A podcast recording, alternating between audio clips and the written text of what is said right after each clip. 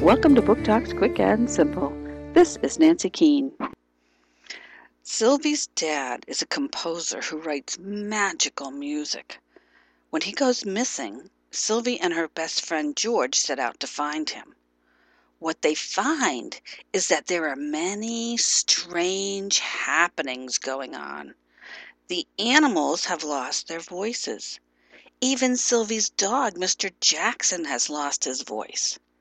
Dad has been captured by the songman, who is on a mission to collect all the songs in the world.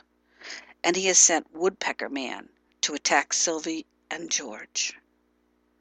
Sylvie and the Songman by Tim Binding, David Fickling, 2009.